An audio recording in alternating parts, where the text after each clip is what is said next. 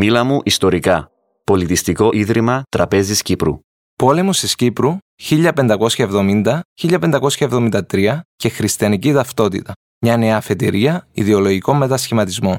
Δόκτωρ Χρυσοβαλάντης Κυριάκου. Ιστορικός, μεταδιδακτορικός ερευνητής, Πολιτιστικό Ίδρυμα Τραπέζης Κύπρου. Ο τέταρτος Βενετοτουρκικός πόλεμος 1570-73 η πόλεμος της Κύπρου, όπως έμεινε ευρύτερα γνωστός, αποτέλεσε ένα αιματηρό σημείο τομής στην ιστορία του ευρύτερου μεσογειακού κόσμου, με συνέπειες που ξεπερνούν τα στενά συμφραζόμενα της εποχής, φτάνοντας μέχρι τις μέρες μας. Η Οθωμανική κατάκτηση της Κύπρου 1570-71 κατέλησε σχεδόν 12 αιώνες χριστιανικής κυριαρχίας, αποκόπτοντας το νησί από τις πνευματικές εξελίξεις της Ιταλικής αναγέννησης η θαλασσοκράτηρα Βενετία δέχτηκε ένα κέριο πλήγμα έχοντας απολέσει την ανατολικότερη, πλουσιότερη και μεγαλύτερη σε έκταση υπερπόντια κτήση της. Παράλληλα, ο πόλεμος της Κύπρου υπήρξε αφεντηρία νέων ιδεολογικών μετασχηματισμών. Η πύριος νίκη του συνασπισμένου χριστιανικού στόλου της Ιεράς Συμμαχίας στα νερά της Ναυπάκτου, Οκτώβριος 1571, έδειξε στον χριστιανικό κόσμο σε Δύση και Ανατολή τις δυνατότητες που γεννούσε η συνεργασία και η ενότητα μεταξύ των κρατών της διασπασμένης εσπερίας, αναπτερώνοντας τις ελπίδες των υπόδουλων χριστιανών της Ανατολής. Όμως, η Ανατολική Μεσόγειος επρόκειτο να παραμείνει Οθωμανική θάλασσα για αιώνες, σφραγίζοντας εν πολλής την ιστορική πορεία των λαών που κατοικούσαν σε αυτήν. Η παρούσα διάλεξη στόχο έχει να εξετάσει τους ιδεολογικούς κραδασμούς που παρήχθησαν με σεισμικό επίκεντρο τον πόλεμο της Κύπρου, καθώς και τον αντίκτυπό τους στις χριστιανικές κοινότητες του νησιού. Η παρουσίαση του θέματος εντάσσεται στα πλαίσια του μεταδιδακτορικού προγράμματος Πτυχές της πολυθρησκευτικότητας και της ανθρωπογεωγραφίας στην πρώιμη νεότερη Κύπρο από τους Βενετούς στους Οθωμανούς, με ανάδοχο φορέα το Πολιτιστικό Ίδρυμα Τράπεζας Κύπρου. Το έργο συγχρηματοδοτείται από το Ευρωπαϊκό Ταμείο Περιφερειακής Ανάπτυξης και τα Διαρθρωτικά Ταμεία της Ευρωπαϊκής Ένωσης στην Κύπρο μέσω του Ιδρύματος Έρευνας και Καινοτομίας. Αρκετές από τις πρωτογενείς πηγές στις οποίες θα γίνει αναφορά προέρχονται από τη συλλογή χειρογράφων και παλαιτύπων του Πολιτιστικού Ιδρύματος Τράπεζας Κύπρου. Τα περίπου 400 χρόνια λατινικής κυριαρχίας και σχέσεων κοινωνικής, θρησκευτικής και πολιτικής ανισότητας μεταξύ Λατίνων, Ρωμαιοκαθολικών και μη Λατίνων στην Κύπρο άφησαν αναπόφευκτα τα σημάδια τους στην εποχή που εξετάζουμε. Η συγκρουσιακή συνύπαρξη μεταξύ των χριστιανικών ομάδων της Κύπρου κατά την εκπνοή της Βενετοκρατίας αποτυπώνεται γλαφυρά στα περιεχόμενα του άρτη δημοσιευθέντος χειρόγραφου Ιταλικού κώδικα Β30 από τις συλλογές του Πολιτιστικού Ιδρύματος. Στις σελίδες της μοναδικής αυτής πηγής ξετυλίγεται το πανόραμα ενός πολύχρωμου κόσμου με βαθιά ριζωμένες παραδόσεις και έθιμα, εθνοθρησκευτικές προκαταλήψεις και στερεότυπα, όχι χωρίς επαφή με τον άλλον, αλλά πρόθυμο να εγκαταλείψει τις επιμέρους ταυτότητες που συγκροτούν την ιδιοπροσωπία έκαστης ομολογιακής ομάδας. Η αναφορά περί των θρησκευτικών σφαλμάτων των Ελλήνων, Κοπτών, Αρμενίων, Συροιακοβιτών και Μαρονιτών γραμμένη από ανώνυμο ρωμαιοκαθολικό συγγραφέα περί το 1563 και πριν το 1570, είναι ένα πολυφωνικό κείμενο στο οποίο η αίσθηση του ανήκειν σε ένα κοινό χριστιανικό περιβάλλον δεν αναιρείται από την πεισματική υπεράσπιση του προσωπικού χώρου, των ιδιαίτερων δηλαδή χριστιανικών ταυτοτήτων που πασχίζουν να αντισταθούν ενάντια στην ομογενοποίηση που προωθεί η αντιμεταρρύθμιση. Παρόμοια εικόνα βλέπουμε σε έργα ρωμαιοκαθολικών συγγραφέων που έγραψε για τον πόλεμο της Κύπρου, όπως ο Άντζελο Καλέπιο και ο Αντώνιο Μαρία Γκρατσιάνη. Σύμφωνα με τους συγγραφείς αυτούς, η ευθύνη για την απώλεια της Κύπρου βαραίνει, μεταξύ άλλων, τους Έλληνες, οι οποίοι επέδειξαν προδοτική αδιαφορία για την άμυνα λόγω μίσους προς την καθολική πίστη, φτάνοντας μάλιστα μέχρι τη συνεργασία με τον Οθωμανό εισβολέα.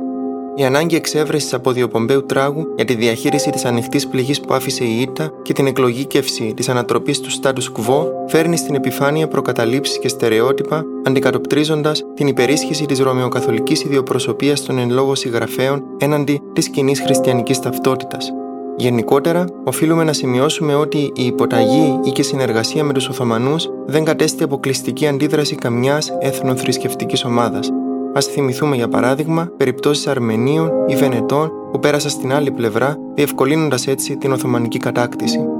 Η κριτική εξέταση των πηγών για τον πόλεμο της Κύπρου δείχνει ότι, πέραν μεμονωμένων περιπτώσεων, ο ελληνικός πληθυσμός στάθηκε εθελοντικά ή κατόπιν εξαναγκασμού στο πλευρό των Βενετών. Σε γερμανικό ενημερωτικό φυλάδιο για τον πόλεμο της Κύπρου που κυκλοφόρησε στην Εσπερία, εντοπίζεται αναφορά στον ηρωισμό που επέδειξαν οι Έλληνες στην υπεράσπιση της Αμοχώστου. Σε άλλο φυλάδιο, βενετικό, γίνεται λόγος για το ότι ο Ορθόδοξος ιερέας που παρέστη στη διεκδοράς εκτέλεση των Μαρκαντώνιων Μπρακατίν, του τελευταίου καπιτάνου της Αμοχώστου, αναγνώρισε στο πρόσωπο του άτυχου Βενετού ένα μάρτυρα της χριστιανικής πίστεως, αφού, όπως σημειώνεται, η κάρα του ευωδίαζε. Ο ίδιος ο Καλέπιο, αυτόπτης μάρτης κατά την άλωση της Λευκοσίας, γράφει ότι έσχατο σημείο άμυνας για τους χριστιανούς υπήρξε ο καθεδρικός της Θεοτόκου Οδηγητρίας μπροστά από την Αγία Σοφία, όπου μάλιστα σκοτώθηκαν ή εχμαλωτίστηκαν Ορθόδοξοι μοναχοί και κληρικοί. Ο Βενετός ιστορικός Πάολο Παρούτα αναφέρει την παράδοση ευγενών Κυπρίων και πολλών Ελλήνων ιερέων και χωρικών στους Οθωμανούς μετά την άλωση της Λευκοσίας, όμως στη συνέχεια εγκομιάζει τους Έλληνες υπερασπιστές της Αμοχώστου για την πίστη και τη γενναιότητά τους την Οθωμανική κατάκτηση της Κύπρου διεκτραγωδούν τόσο ελληνικά όσο και αρμενικά ποίηματα, η λεγόμενη θρήνη, γεγονός που ενισχύει την εικόνα των δυτικών πηγών. Τέτοιες μαρτυρίες υπογραμμίζουν την πολλαπλότητα αντιδράσεων έναντι της Οθωμανικής εισβολής. Οι χριστιανοί της Κύπρου, ανεξαρτήτως της εθνοθρησκευτικής τους προέλευσης, επέδειξαν διαφορετικές στάσεις, οι οποίες καθορίστηκαν από πληθώρα παραγόντων όπως η θρησκευτική πίστη, η κοινωνική θέση, το προσωπικό συμφέρον, ο εξαναγκασμός, ο φόβος και η αδυναμία αντίστασης. Πάντως, είτε συνεργάστηκαν με τους Βενετούς είτε υποτάχθηκαν στους Οθωμανούς, οι εθνοθρησκευτικές κοινότητες του 16ου αιώνα δεν θα πρέπει να επιφορτίζονται για τον ιστορικό τους σήμερα με το στίγμα της προδοσίας. Σε επίπεδο ιδεολογίας, η κοινή χριστιανική αντίσταση κατά των Οθωμανών πηγαίνει πίσω στην εποχή των Σταυροφοριών, ιδιαίτερω κατά τον 14ο και 15ο αιώνα, όταν η αντιοθωμανική πολιτική των τελευταίων Λουζινιανών υπό την επίδραση ως ένα βαθμό της βασίλισσας Ελένης Παλαιολογίνας, αναδείχθηκε σε συνεκτικό δεσμό των χριστιανών του νησιού. Ήδη κατά τις παραμονές της Οθωμανικής κατάκτησης της Κωνσταντινούπολης 1453, οι παπικοί κύκλοι καλλιέργησαν μια σταυροφορική ιδεολογία που στόχευε να συγκινήσει τους χριστιανούς της Δύσης και να συγκεντρώσει στρατιωτική βοήθεια για την υπεράσπιση της Βυζαντινής πρωτεύουσας. Η Ενωτική Σύνοδος της Φλωρεντίας 1438-39 παρά την αδυναμία έμπρακτης εφαρμογής των όρων της, πρόσφερε ιδεολογικό έδαφος για συνεργασία και από κοινού αντιμετώπιση της Οθωμανικής εξάπλωσης. Σε αυτό προσθέθηκε η παρουσία και δράση προσφύγων από τη Βυζαντινή Ανατολή στο δυτικοευρωπαϊκό χώρο, κυρίως στην Ιταλία, όπου λειτουργήσαν ως μοχλός πίεσης για την ανάκτηση των ελληνικών εδαφών. Το ενδιαφέρον των παπών της Αναγέννησης για το κλασικό παρελθόν και την κοινή χριστιανική κληρονομιά ευνόησε περαιτέρω αυτό το κλίμα. Αν και η αντιμεταρρύθμιση, δηλαδή το ρωμαιοκαθολικό κίνημα πνευματικής ανανέωσης που σημειώθηκε περί τα μέσα του 16ου αιώνα, κατέστη ανασταλτικός παράγοντας για τη συνέχιση της ήπιας γραμμής προσέγγισης δυτικού και ανατολικού κόσμου, σε πρακτικό επίπεδο, οι βενετικές αρχές της Κύπρου, εμφορούμενες από πολιτικό ρεαλισμό, αρνήθηκαν να επιβάλλουν μια σκληρή πολιτική εκλατινισμού, προστατεύοντας έτσι τους μη Λατίνους υπηκόους τους. Για τους Έλληνες της Κύπρου, η Βενετία συνέχισε και μετά το 1571 να φαντάζει σχεδόν σαν μια δεύτερη Κωνσταντινούπολη, προσελκύοντας πρόσφυγες, εμπόρους και λογίους από όλο τον ελληνικό χώρο. Οι Κύπροι, Ορθόδοξοι, Ελληνόρυθμοι και Ρωμαιοκαθολικοί δραστηριοποιήθηκαν στην πόλη του Αγίου Μάρκου, δημιουργώντας ένα δραστήριο κέντρο διασποράς που δεν απόλυσε ποτέ τον γενέθλιο προσανατολισμό του, ούτε τα δίκτυα επικοινωνίας του με αυτόν. Η Ισπανία υπήρξε ένα δεύτερο κέντρο διασποράς προσφέροντας στέγη κυρίως στις Ιταλικές της κτήσεις σε πρόσφυγες και εθελοντές από την Κύπρο, αρκετοί εκ των οποίων αναζητούσαν την ευκαιρία υπηρεσίας στις Ισπανικές ένοπλες δυνάμεις. Η εκ των πραγμάτων προσέγγιση των χριστιανών της Κύπρου με τον Ρωμαιοκαθολικό κόσμο δεν άφησε τη Ρώμη, το τρίτο σημαντικό κέντρο της Κυπριακής Διασποράς, αδρανή. Από το 1629 και για περίπου 35 χρόνια οι μισιονάριοι της Αγίας Έδρας διείσδησαν μέσω της ανασύστασης της Λατινικής Επισκοπής Πάφου στους εκκλησιαστικούς κύκλους των Ελλήνων και Μαρονιτών της Κύπρου με απότερο σκοπό την κεκριμένη από τον φόβο των Οθωμανών υλοποίηση μιας ενωτικής γραμμής. Στι εκκλησιαστικές μικροπολιτικές αντιπαραθέσεις για την εκλογή ενωτικών και ανθενωτικών Ελλήνων ιεραρχών, η κατ' επέκταση φιλοκαθολικών και φιλοπροτεσταντών, ενεπλάκησαν κατά καιρούς οι μισιονάροι, τα δυτικά προξενία και οι έμποροι της Λάρνακας, το Οικουμενικό Πατριαρχείο, το Ορθόδοξο Πατριαρχείο Ιεροσολύμων, πολιτικοί και εκκλησιαστικοί κύκλοι στη Μόσχα και το Κίεβο, ακόμη και αυτός ο μεγάλος Βεζίρης. Παρομοίως, η παρουσία λατινικής καταγωγής επισκόπου, αν και ενίσχυσε το ρωμαιοκαθολικό στοιχείο, προκάλεσε αντιδράσεις μεταξύ των Μαρονιτών και των Οψερβαντίνων μοναχών της Λάρνακας, κυρίως γύρω από θέματα δικαιοδοσίας, αφού καμία από τις δύο ομάδες δεν φαίνεται να επιθυμούσε να περιέλθει υπό τον έλεγχο του νέου ιεράρχη. Μέσα σε αυτή την ιδεολογική ατμόσφαιρα, τόσο οι ρωμαιοκαθολικές δυνάμεις της Δύσης, όσο και οι χριστιανοί της Κύπρου που τις προσεγγίζουν, αξιοποιούν μια πληθώρα επιλεγμένων συμβόλων τα οποία εκφράζουν και προβάλλουν τη ρητορική της κοινής χριστιανικής ταυτότητας. Τούτο γίνεται εμφανές κυρίως στις επαφές του ρωμαιοκαθολικού κόσμου εντός και εκτός Κύπρου με τους Έλληνες του νησιού, την πολυπληθέστερη αριθμητικά και ισχυρότερη χριστιανική κοινότητα της Κύπρου, αν λάβει κανείς υπόψη τη μερική αποκατάσταση των ελευθεριών των Ορθοδόξων από τους Οθωμανούς και την αποσάθρωση της λατινικής κοινότητας μετά τον πόλεμο. Για παράδειγμα, η πρώτη έκδοση των απάντων του Αγίου Επιφανίου Κωνσταντίας Κύπρου από τον Ιησουήτη Ντενής Πετό, Παρίσι 1622, διακοσμείται με παράσταση του Αγίου από τον Λευκοσιάτη ζωγράφο Ιωάννη Άδολο, ο οποίος αντιγράφει ψηφιδωτό από την Κωνσταντινούπολη. Στην περίπτωση αυτή, το κοινό χριστιανικό παρελθόν, με σημείο αναφορά στο Βυζάντιο και εχμές ενάντια στη μεταρρύθμιση, καθίσταται γέφυρα επικοινωνίας Ανατολής και Δύσης, αλλά και κανάλι αυτογνωσίας για ρωμαιοκαθολικούς και ορθόδοξους θεολόγους. Αν και τα άπαντα του Αγίου Επιφανίου δεν φαίνεται να κυκλοφόρησε στην Κύπρο την εποχή εκδοσής τους, η προβολή στον δυτικοευρωπαϊκό χώρο της κοινή χριστιανικής ταυτότητας μέσω της οικαστικής ρητορικής του βιβλίου είναι αξιοσημείωτη. Ένα δεύτερο παράδειγμα μπορεί να ανοιχνευθεί στον λόγο που εκφώνησε ο Ιάσον Δενόρες ως εκπρόσωπος των Κυπρίων προσφύγων στη Βενετία, μεταξύ των οποίων και αριστοκράτες ελληνικής καταγωγής ή εξελινισμένοι, ενώπιον του Δόγη Σεπαστιάν Βενιέρ 1577-78, ενός από τους νικητές της ναυμαχίας της Ναυπάκτου του 1571. Ο Βενιέρ, λέει ο Δενόρες, απελευθέρωσε με το δεξί του χέρι όλη τη χριστιανοσύνη. Με τη βοήθεια του Θεού οδήγησε τα όπλα των χριστιανών σε θρίαμβο εναντίον των λαβάρων του Μωάμεθ. Είναι ο πρίγκιπας όλης της χριστιανοσύνης, ο αμύντορας του Χριστού, ελευθερωτής της Ιταλίας και εκδικητής του αίματός μας. Πού αλλού να καταφύγουμε εμείς οι δυστυχείς, διαρωτάται ο Δενόρες, πού αλλού να ελπίσουμε ότι θα μπορέσουμε να ζήσουμε, εμείς, με την ποικιλομορφία των εθήμων μας, παρά εδώ στη Βενετία, και άλλη δύναμη να εμπιστευθούμε παρά την πόλη αυτή που μας πρόσφερε καταφύγιο από την τυραννίδα που επικρατεί στην πατρίδα μας, στον λόγο του Δενόρες, οι ιδιαίτερες ταυτότητες των χριστιανών της Κύπρου, που υπήρξαν πηγή έντασης μερικές δεκαετίες νωρίτερα, εξαφανίζονται στρατηγικά απορροφημένες από την ταυτότητα του πιστού χριστιανού και του πιστού υπηκόου της Βενετίας. Η ιδεολογία της κοινής χριστιανικής ταυτότητας βρήκε πρόσφορο έδαφος στην Κύπρο κατά την πρώιμη Οθωμανική περίοδο. Οι τραυματικές μνήμες του πολέμου ήταν νοπές για μεγάλο διάστημα μεταξύ των χριστιανών του νησιού. Στα 1631, ο περιηγητής στο Σόβ συνομιλεί με γυραιό Έλληνα μοναχό που του περιγράφει τη σκληρότητα της Οθωμανικής κατάκτησης, την οποία είχε βιώσει σε νεαρή ηλικία, διεκτραγωδώντα παράλληλα την τυραννία της τουρκικής διακυβέρνησης.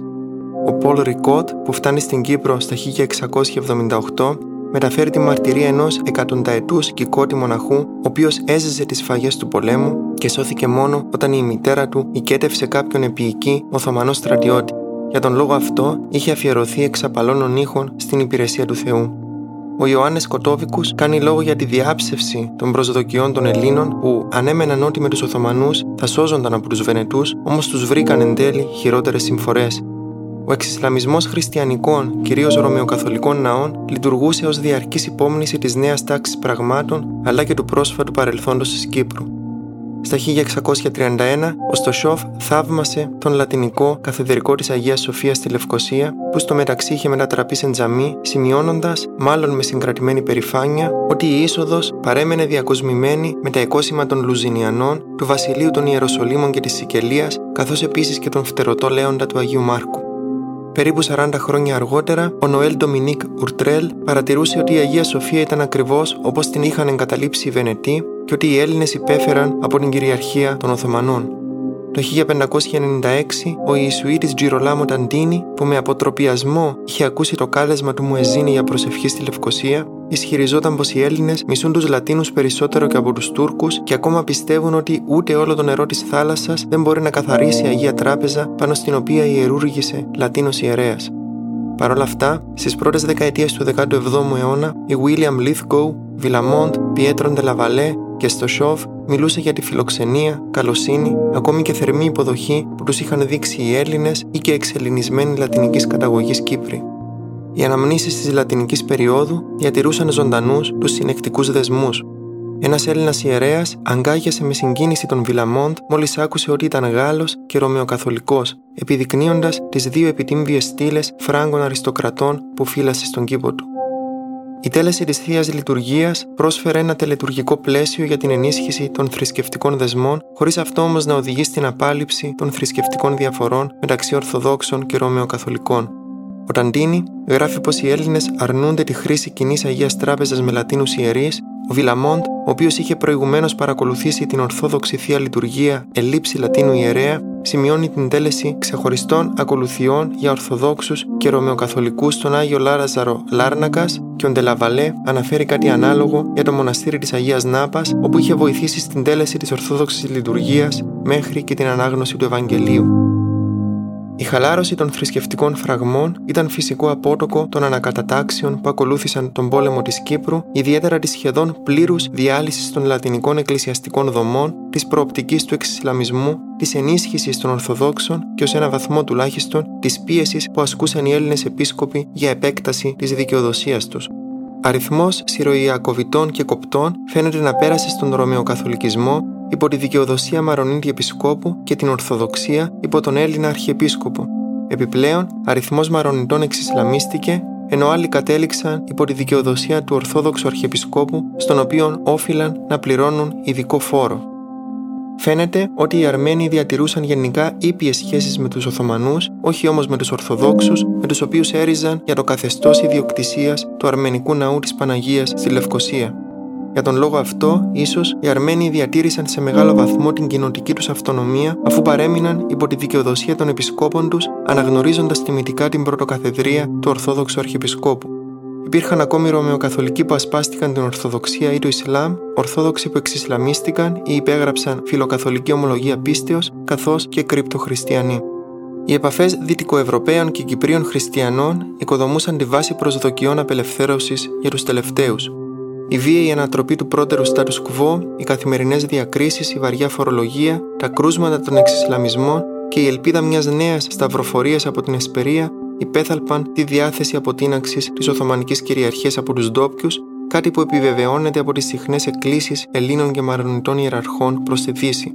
Η παρουσία ρωμαιοκαθολικών κουρσάρων στα κυπριακά νερά, όπως του τάγματος του Αγίου Στεφάνου, ενδυνάμωνε τις προσδοκίες αυτές, η συλλογή χαρτών των νησιών της Μεσογείου που εξέδωσε στην Αγκώνα το 1580 και το 1604 ο καπετάνιος του τάγματος Φραντζέσκο Φερέτη περιλαμβάνει και την Κύπρο που περιγράφεται ως χριστιανικότατη χώρα που την επισκέφθηκε η Αγία Ελένη, μητέρα του αυτοκράτορα Κωνσταντίνου και που τώρα βρίσκεται στα χέρια του αλαζονικότατου απίστου μεγάλου αφέντη Τούρκου. Τρία χρόνια μετά τη δεύτερη έκδοση του βιβλίου του Φερέτη, στα 1607, οι Αγιοστεφανίτε υπότε επιχείρησαν ανεπιτυχώς να καταλάβουν την Αμόχωστο, προκαλώντας εξέγερση μεταξύ των Κυπρίων.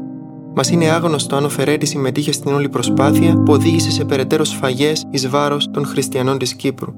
Πέρα από την προοπτική της επιστροφής σε χριστιανική και άρα περισσότερο φιλάνθρωπη, σύμφωνα με το σκεπτικό πολλών χριστιανών της εποχής, κυριαρχία, η επικοινωνία των Κυπρίων με τον Ρωμαιοκαθολικό κόσμο πρόσφερε τη δυνατότητα ή την προσδοκία βελτίωσης του πνευματικού και πολιτιστικού επίπεδου των Ελλήνων και Μαρονιτών του νησιού, είτε μέσω σπουδών στην Εσπερία, είτε μέσω της δραστηριότητας των μισιοναρίων. Και αυτό ήταν ιδιαίτερα σημαντικό αν αναλογιστούμε το σκοτάδι της αμάθειας και της ιδαιμονίας που καταδυνάστευε τις ζωές των περισσότερων ανθρώπων της εποχής. Εξετάζοντας τους ιδεολογικούς μετασχηματισμούς που προκάλεσε ο πόλεμος της Κύπρου, τόσο τοπικά όσο και στον ευρύτερο μεσογειακό χώρο, παρατηρούμε ότι η έμφαση στην κοινή χριστιανική ταυτότητα αντικατοπτρίζει τους φόβους, τις προκαταλήψεις και τις πολλαπλές στοχεύσεις του διασπασμένου χριστιανικού κόσμου της Δύσης, καθώς και των χριστιανικών κοινοτήτων της Κύπρου, η ιστορική εμπειρία των οποίων σημαδεύτηκε από τη σκληρή πραγματικότητα του πολέμου, την προσφυγιά, την καταπίεση και την αδύρυτη προσταγή της επιβίωσης.